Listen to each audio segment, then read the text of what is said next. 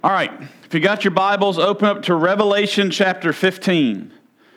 Tonight, we're going to look at Revelation 15 and 16. We're going to do both of these chapters because they, they kind of go, not kind of go together, they do go together. And chapter 15 is pretty short. It's only uh, 10, 9 or 10 verses, 8 or 9 verses. So um, we won't be here all night.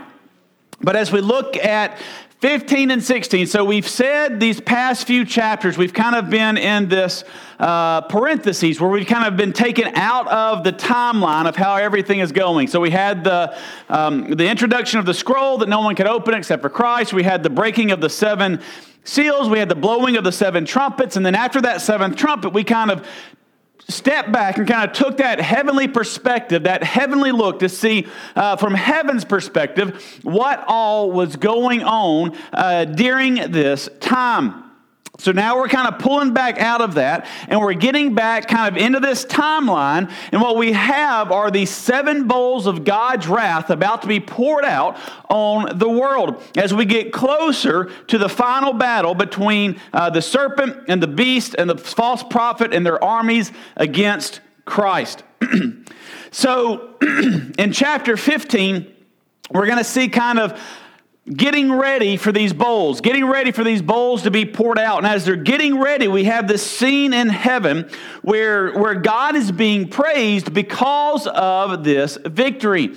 And so we have one of those moments again where we kind of have um, this kind of bittersweet action or this bittersweet activity. We've got the, the sweetness in the fact that this is victory. Uh, we know that we are getting to the end where God uh, basically uh, gets vengeance on all those who have been martyred, all those who have been killed. He destroys his enemies. He's about to set up the, the millennial reign of Christ. He's about to uh, create that new heaven, that new earth. And while at the same time it's bitter because we understand, and we'll see this in chapter 16, that as God's wrath is being poured out on those who have rejected Him, they continue to harden their hearts and they continue to reject God, not repent, and fight against Him. And so it's this moment where, yes, we rejoice because of what we see, the victory know that is, we know that is coming, but we're also saddened by the fact that we understand that there's a large portion of this world that has rejected and will continue to reject Christ, even when He is showing them His absolute power. So let's start off. Let's just read chapter 15. It's only a few verses. We'll read it, then we'll kind of work our way through it. Then we'll go back over to chapter 16. It says this Then I saw another sign in heaven, great and amazing seven angels with seven plagues, which are the last, for with them the wrath of God is finished. And I saw what appeared to be a glass, uh, a sea of glass mingled with fire, and also those who had conquered the beast and its image and the number of its name. Remember, that was the 666 we saw a couple of chapters ago. Standing beside the sea of the glass with harps of God in their hands.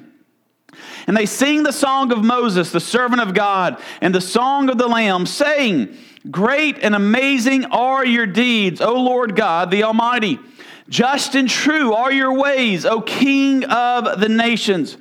Who will not fear, O Lord, and glorify your name? For you alone are holy. All nations will come and worship you, for your righteous acts have been revealed.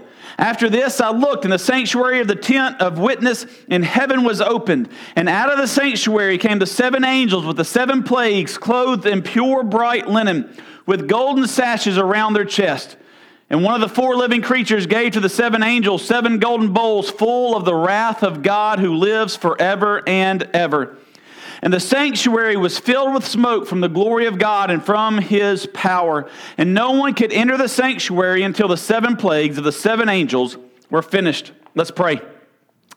Father God, I pray that as we study your word tonight, God, that you would give us a greater understanding of who you are and the victory that we have in you, while at the same time, God, burdening our hearts for those who don't know you. Father God, let us rejoice in the things that we can rejoice in. Father God, let us Let's, let us mourn, God, for the things that we need to mourn for, for those who have rejected you. And Father God, let this spur us on, Father God, to seeing others come to know you, that they might know your victory instead of your defeat. So in Jesus' name we do pray. Amen. All right, so verse 1. Verse 1 says, Then I saw another sign in heaven, great and amazing, seven angels with seven plagues, which are the last, for with them the wrath of God is finished. Now, when it tells us that the wrath of God is finished, that does not mean that this is about to, um, that, that, God's wrath no longer exists, because we know that uh, once are poured out, he still has to pour out his wrath or his justice or his judgment on the, the serpent, on the false prophet, and on the false, uh, uh, uh on the, the Antichrist, the beast. But what this is saying is that the timeline is coming to an end.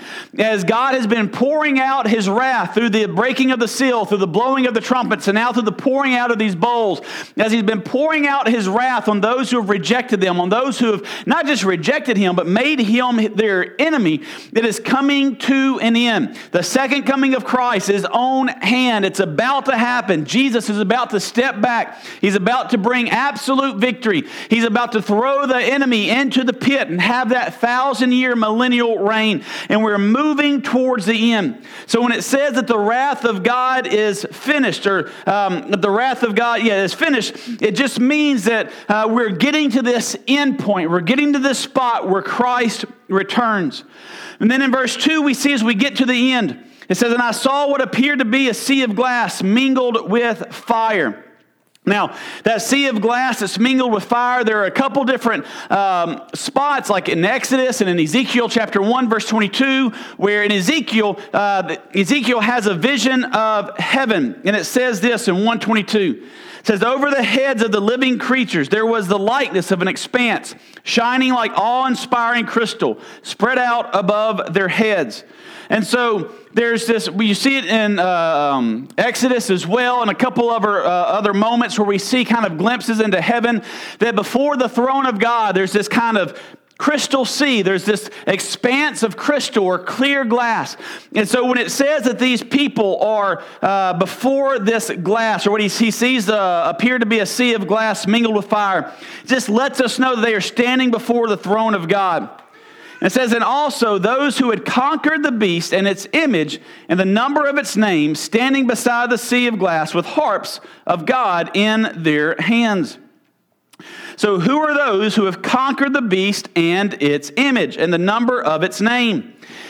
These are those that within that seven year tribulation period, these are those who have sacrificed their lives. These are those who have been martyred for their faith. If you remember, as we saw this kind of parentheses in these last several chapters, we saw how the beast was going to make war with God's children. He was going to, his whole goal was to destroy God's children. And so, uh, those who are uh, here during this time, remember, there's two views. This is either uh, the church was never raptured, the church is here to the end, or this is the, uh, the church has been raptured. These are those who have been saved during this time. Whichever view you want to take, the truth remains that during those times, those who are Christians, the enemy, the, uh, the Antichrist, will make them his enemies, and he will make war with them, and he will take out as many as he possibly can. And these are those that are standing before the throne. They are standing there with these harps ready to praise God.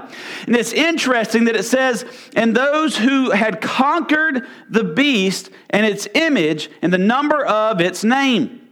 Now remember, we were told that those who um, worship God would not take uh, the mark of the beast on their, on their right hand or on their forehead. That those who took that, that was a sign of, of worshiping the beast. And so what happens is the beast, the Antichrist, thinks that because he is martyring or, or, or, killing all of these saints, all of these believers, that he is victorious, that he is conquering God, that he is conquering God's people. But what God says here in his word is that these who were martyred, these who stood firm, these who stood the test, these who said, Jesus Christ is more important than me, Jesus Christ is more important than whatever tribulations come out of this, Jesus Christ is more important than me being an enemy of the state.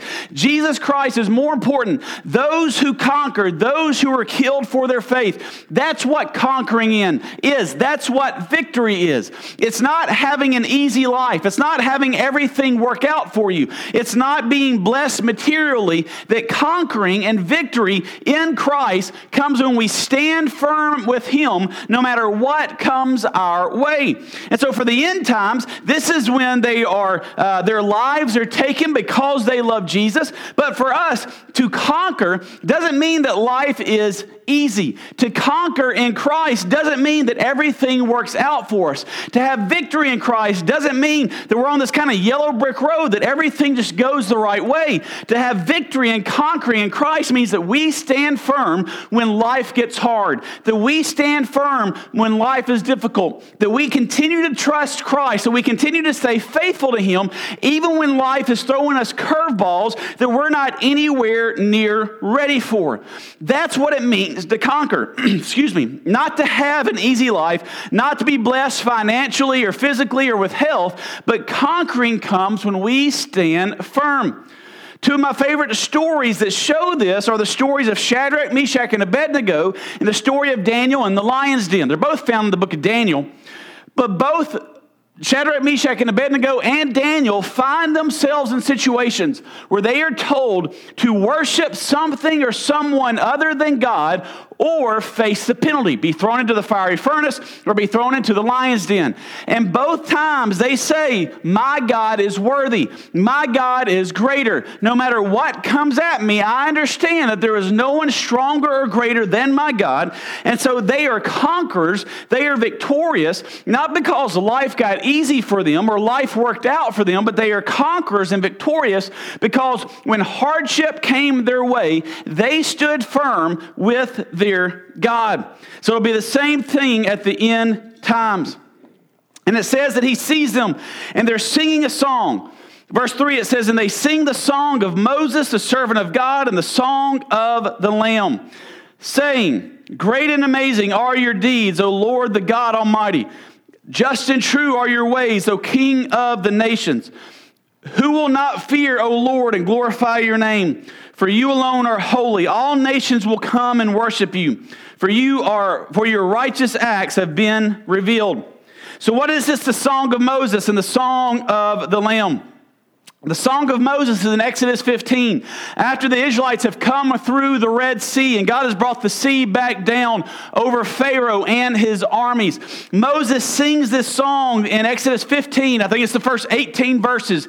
He sings this song praising God for God's victory, praising God for God's faithfulness, praising God that God continually watched over the Israelites, praising God that He brought them through the hardship, He brought them out of slavery, He brought them through trial, and He brought them to the promised land, or He was bringing them to the promised land that He had for them. In the same way, this song of the Lamb, it's praising God, it's praising Christ, His superiority over the nations, His greatness over everybody else, that He deserves respect, He deserves honor, He deserves deserves glory and he deserves worship. Both of these are songs of victory. They're songs of praising God for his faithfulness, praising God for what he has brought us through, and praising God that he has brought us to the end where he will fulfill his promises. And so, This kind of sets the stage for us that these uh, believers who have been martyred for their faith are standing there before God, praising Him for the victory that He is about to bring, praising Him for the victory that for them He's already brought because they get to be in heaven with Him, and praising God, knowing that He's about to uh, vanquish the enemy, that He's about to prove Himself victorious and superior overall, and he is about to establish his kingdom. So, this is a song of praise, of worship, of adoration for God because he is victorious. And then in verse 5, it says, After this, I looked, and the sanctuary of the tent of witness in heaven was opened. And out of the sanctuary came the seven angels with the seven plagues, clothed in pure bright linen, with the golden sashes around their chest. The fact that they were coming from the sanctuary, the fact that they had these bright robes shows that this is from God, that they are coming with the approval of God. Verse 7, it says, And one of the four living creatures gave to the seven angels seven golden bowls full of the wrath of God, who lives forever and ever. And then verse 8 is where I want us to stop and look for a second. And it says, And the sanctuary was filled with smoke from the glory of God and from his power. And no one could enter the sanctuary until the seven plagues of the seven angels were finished. Now, there's a couple of places in Scripture where we kind of see something that looks like this, where God's glory kind of sets down in this powerful way so much that, that people can't even enter into the temple. We see it once in, uh, in Exodus chapter 40 um, when Moses sets up the tabernacle, or Moses and the Israelites set up the tabernacle, uh, and God's presence sets down in such a way that it says that Moses cannot even enter into the tabernacle. Then we see it in 1 Kings chapter 8, verses 10 and 11. Um, once the um, they have built uh, the, the Solomon's temple. They have brought the Ark of the Covenant into the temple. And 1 Kings 8, 10 and 11 says this. And when the priests came out of the holy place, a cloud filled the house of the Lord so that the priest could not stand to minister because of the cloud, for the glory of the Lord filled the house of the Lord. So in that story, and then in the other story with Moses, you have this picture where the temple is set up, the temple is dedicated to God, and God sets down in this such a powerful way, physically in such a powerful way, that people cannot even enter into the temple. They cannot enter into the tent of meeting because God's power has set down in such an incredibly powerful way. They cannot even enter. It's not even possible.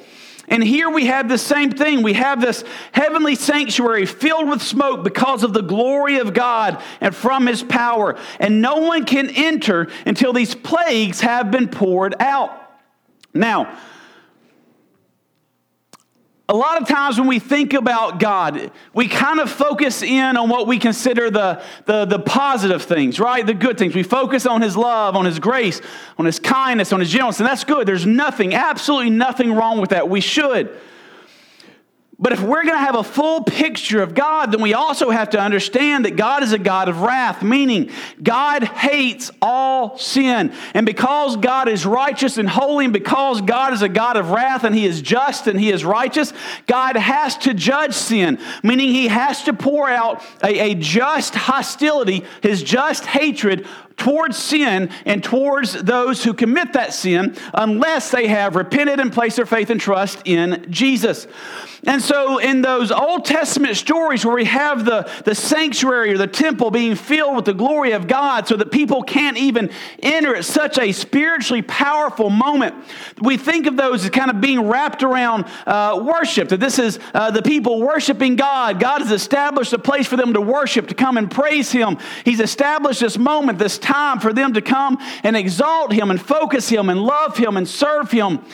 And yet, in the exact same way, God's glory fills this temple so that no one can enter into it. But it's not from His love and it's not from His grace. It's from His wrath. It's from His wrath being poured out on those who have rejected Him once the time is up. And so when we have a picture of God, we want to kind of have a, a full fledged picture that yes, God is a God of love and grace. And we tell as many people about God and His grace as we possibly can. Because if we don't, and if people die without knowing Him, then God is also a God of wrath. And that God of wrath is also just as glorified and just as awesome and just as powerful and just as worthy of worship as the God of grace and love and mercy because they are the exact same person, the exact same God. And so we seek to see people come to know Christ because we understand without God's grace and without God's love and without God's mercy, all we have is God's wrath. And while God deserves to be praised for all that He is, to be in the to be in the hands of a wrathful God is a terrifying, terrifying proposition.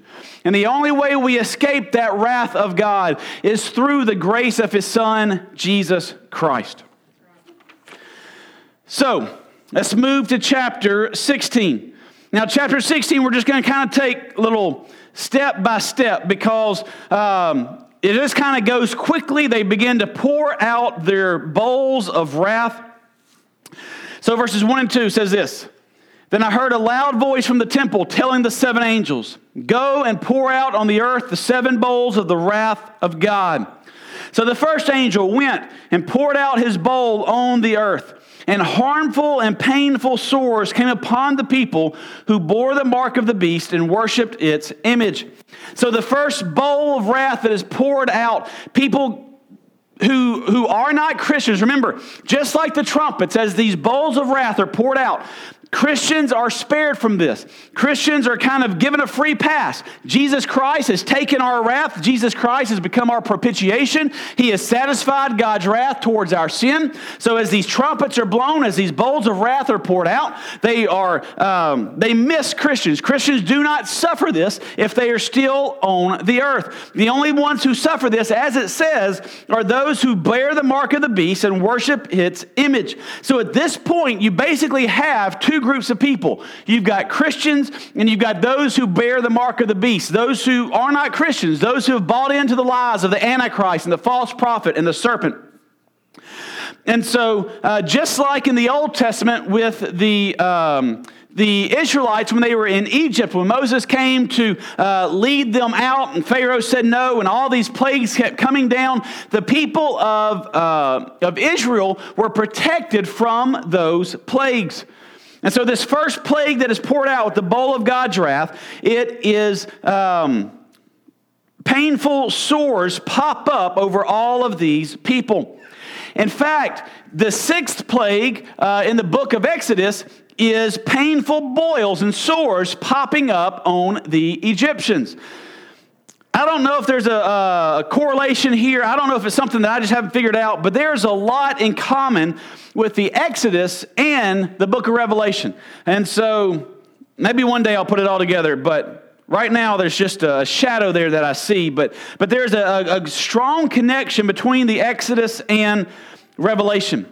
And we'll continue to see it in verses 3 and 4, and the second and third uh, bowls being poured out. It says this the second angel poured out his bowl into the sea, and it became like the blood of a corpse. And every living thing died that was in the sea. The third angel poured out his bowl into the rivers and the springs of water, and they became blood. So, just like the, um, the second plague or the first plague in Exodus, the waters turned to blood. And as the water is turned to blood, all that is in the oceans, all that is in the seas, all that is in the rivers, it dies. Now, when we saw the blowing of the trumpets, we saw that parts of the water were, uh, were turned to blood and the, the, the sea life that was in there was killed. Uh, we've seen, uh, I believe it was a third of the oceans or a third of the water on the earth was contaminated contaminated in this. Uh, we saw parts of the water be contaminated when uh, it was struck by that wormwood and became bitter and it made people sick and it made people die. Well, here's we get to the end. All of the water on all of the earth, in all of the seas, and all the oceans, and all the streams, and all of the rivers is turned to blood. And so it's this picture of God's sovereignty, of God's power, of God's strength over the things that give life. For us to continue to live, we need water. We need that for sustenance. We need that uh, to continue on. And God wipes it out, declaring to his enemies, I am stronger than you. I am greater than you. I am bigger than you. And what we'll see in a second is that the people continue it. Well, I'll jump ahead in verse at the end of verse 9 and the end of verse 11. It says that the people did not repent and give him glory. They did not repent of their deeds.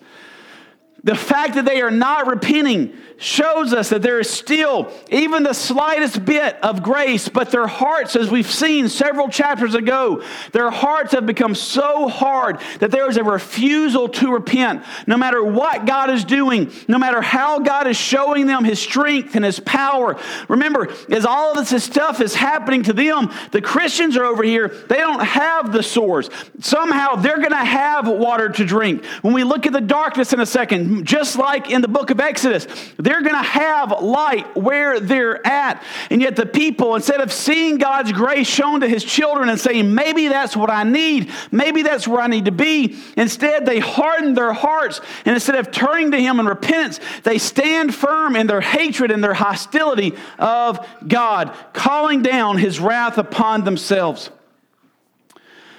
All right, let's look at verses 5 through 7 because we see this. Um, we have this little aside here after these waters are turned, kind of a proclamation of God's justice.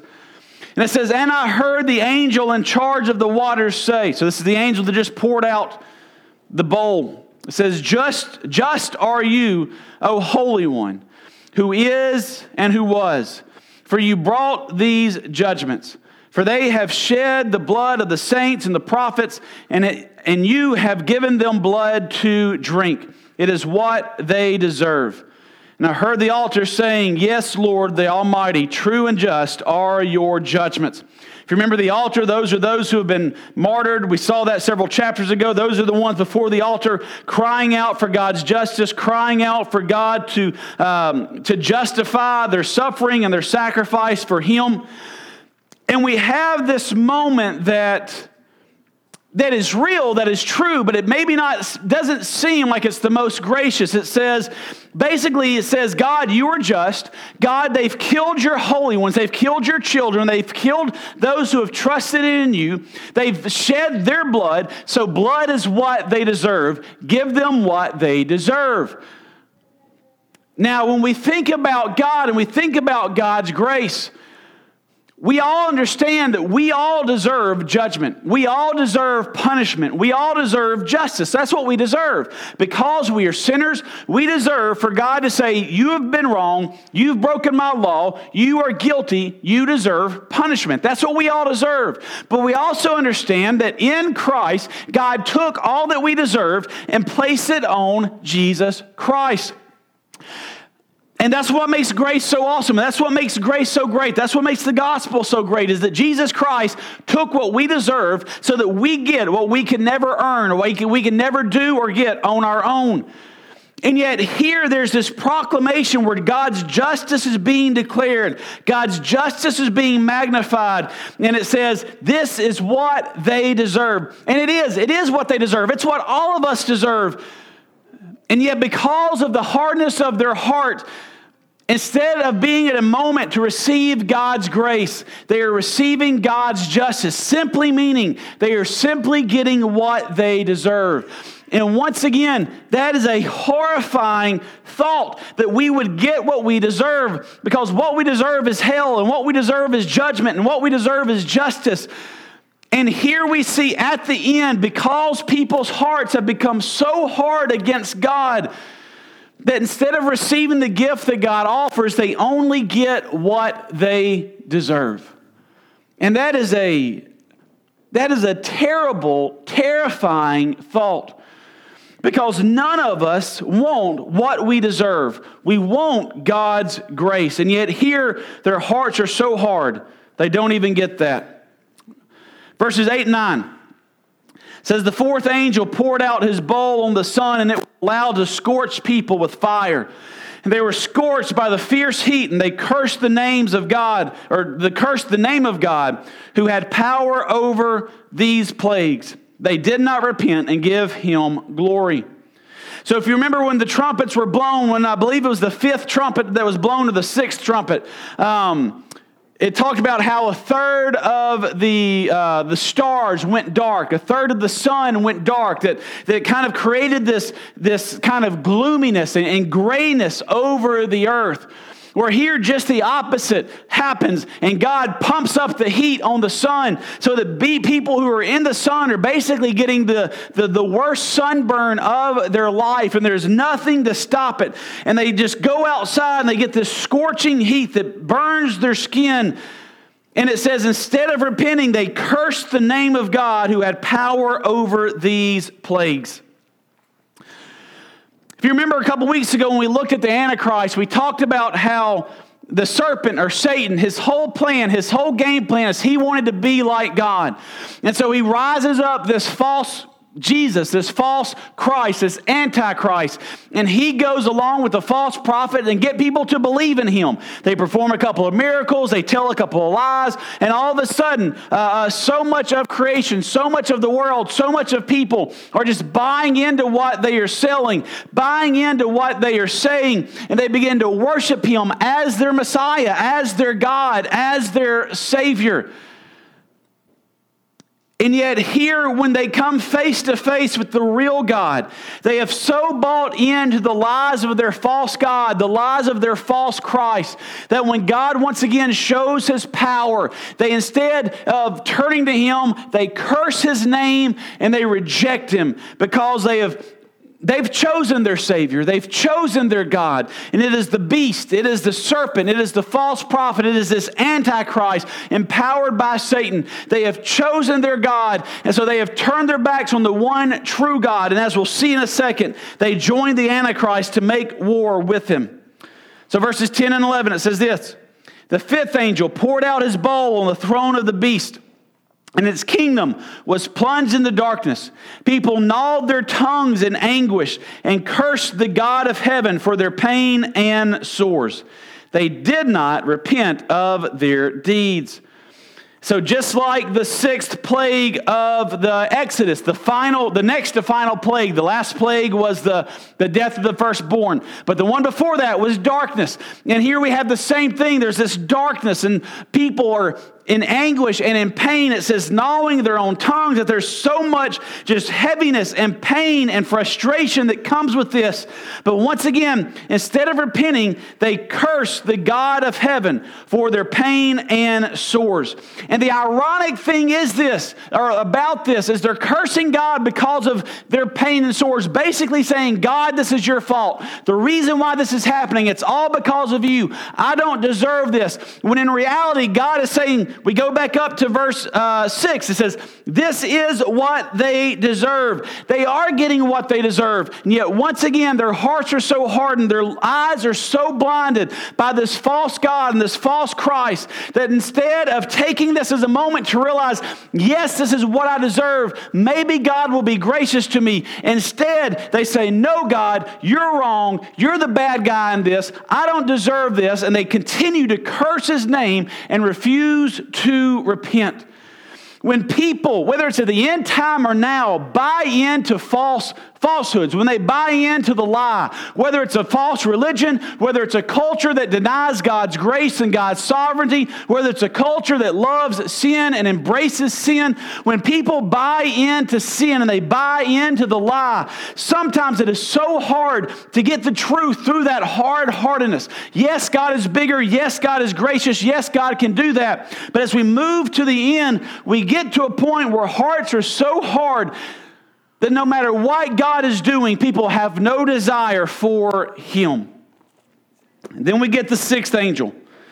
It says the sixth angel poured out his bowl on the great river Euphrates, and its water was dried up to prepare the way for the kings of the east.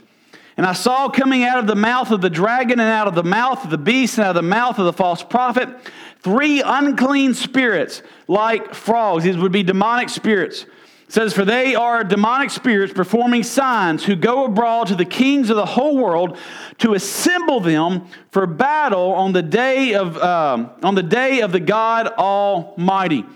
So basically, he says, um, as this river drives up, uh, the, the, the beast, the serpent, and the false prophet, Satan, the Antichrist, and the false prophet, start to gather their army. They start to gather their army. They go to all the kings and they start to get people fully on their side so that they can have a battle against who? The battle of the great day of God the Almighty. And then, if you have red letters in your Bible, Jesus is declaring this. He says, Behold, I am coming like a thief. Blessed is the one who stays awake, keeping his garments on, who stays connected to Christ, stays firm to Christ, devoted to him, that he may not go about naked and be seen exposed. And they assembled them at that place that in Hebrew is called Armageddon.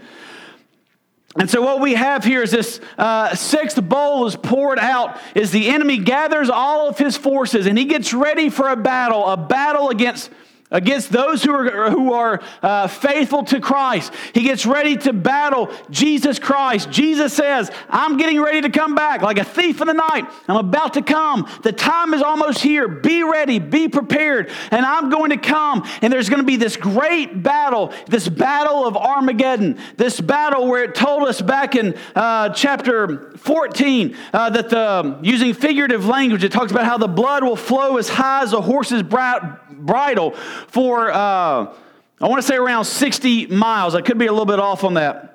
Um, 184 miles. I'm sorry, I was off on that. 184 miles, just under 200 miles. That it's going to be such a violent and bloody battle until Christ comes back. And Christ is victorious. Christ at that second coming comes back to conquer the enemy and to set up his kingdom. For we have the thousand year reign, then he sets it up for eternity. Then we have the seventh bowl. Verse 17 The seventh angel poured out his bowl into the air, and a loud voice came out of the temple from the throne saying, It is done. That reminds us of Jesus Christ on the cross saying, It is finished. And there were flashes of lightning, rumblings, peals of thunder, and a great earthquake, such as there had never been since man was on earth. So great was the earthquake same thing happened when Jesus Christ died and said, It is finished. There was an earthquake that happened after his death. And it said, The great city was split into three parts, and the cities of the nations fell. And God remembered Babylon the Great to make her drain the cup of wine of the fury of his wrath. Basically, God pours out a lot on them. And every island fled away, and no mountains were to be found. And great hailstones, about 100 pounds, fell from eh, each fell from heaven on people, and they cursed God for the plague of the hell because the plague was so severe.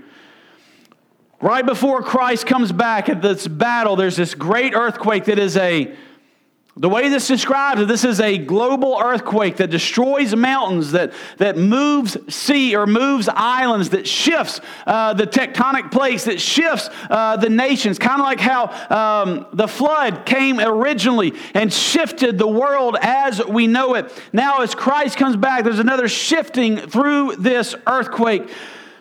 And all of this, as God is pouring out his wrath, the fact that people are not repenting tells us that God would allow for repentance, tells us that God would allow for grace. But people's hearts have become so hard in their hostility and their hatred for God and their selfishness and the worship of this false God that they have no desire to turn to Him, no desire to recognize Him. And the only thing they do towards Him is curse His name and blame Him for their problems and blame Him for their faults. Now, once again, this is the end, and we see that, and we know that that is coming. But at the same time, there are people in our lives now who, who mirror this. Maybe not to this extreme, maybe not to this extent, but people who blame God for their problems, people who, whose hearts are so hardened towards God because of any number of reasons. And maybe they're, they're, they're good reasons, maybe they're not good reasons, but whatever the reasons, they have hardened their heart towards God. They have embittered their hearts towards God. And the sad and ironic thing about that is the very thing that God has to offer them grace and mercy and forgiveness and love and adoption the very thing that would alleviate their pain, the very thing that would alleviate their frustration, the very thing that would give them hope instead of agony, they have rejected and are rejecting by hardening their hearts. And the only thing that can soften that heart is God being at work. The only thing that can soften that heart is by them being told by those who love them that God loves them. The only thing that softens that heart is the Holy Spirit working through His Word and working through His church and His people to soften those hearts until that soil of that heart is ready to receive God's Word and salvation occurs. I believe our encouragement for this is twofold. One, yes, we have a victory that is ours in Christ. But at the same time, we have to keep our eyes open for those who do not know Christ and for those whose hearts are being hardened, praying and begging God to soften their hearts, loving them and showing them God's love to soften their hearts. Because it should be our hope and it should be our desire that no one gets what they deserve. Because when we get what we deserve, this is what we get. We get the plagues, we get the, the boils, we get the sun, we get the, the hundred pound rocks falling on people. We get pain and suffering and justice and judgment. That's what we get when we get what we deserve. We shouldn't want that for ourselves. We shouldn't want that for anyone else. What we should want for everybody is God's grace. Because God's grace takes everything that we deserve and it puts it on Jesus. It takes all that Jesus was, how God saw him as being perfect and holy and sinless, and he puts it on us. And though even though we still mess up, God views us and sees us through the lens of his son, and he sees us as pure and holy, not because of how great we are, but because of how great Jesus is. So we look at the end times, we always have to remember, yes, victory is coming. But for those who don't know Jesus, they're only going to get what they deserve. And that is a terrifying thought. And that should motivate us to love, to pray for, to share the gospel with, to invite people to church. Anyone who doesn't know Jesus, hoping, begging, praying that their hearts would not be hardened so that they do not get what they deserve, but instead they can receive God's grace. Let's pray to close out. Father God, we come before you now and thank you for this time that you have given us. Father God, I pray that as we have studied your word, Father God, yes, it is it's neat to see what's coming. It's neat to see the promises that you've made. It's neat to know that we are victorious in you. And though there might be suffering, though there might be struggling along the way, God, what we have in you, the promises that we have in you far outweigh everything that we might suffer. And so, Father God, as we look at the victory, yes, let us praise you from the top of our lungs and the bottom of our hearts for who you are and what you've done. But Father God, also remind us, God, that there are a lot of people out there who don't yet know you. And when they die, whether it's tomorrow or whether it's at the end times, whenever that happens to be, Father God, they're only going to get what they deserve. And Father God, none of us should want that. Burden our hearts for the lost to pray, to share, to invite, to love. God, hoping and begging to see you change them and save them and draw them to yourself. We love you and we thank you. It's in Jesus' name we do pray. Amen.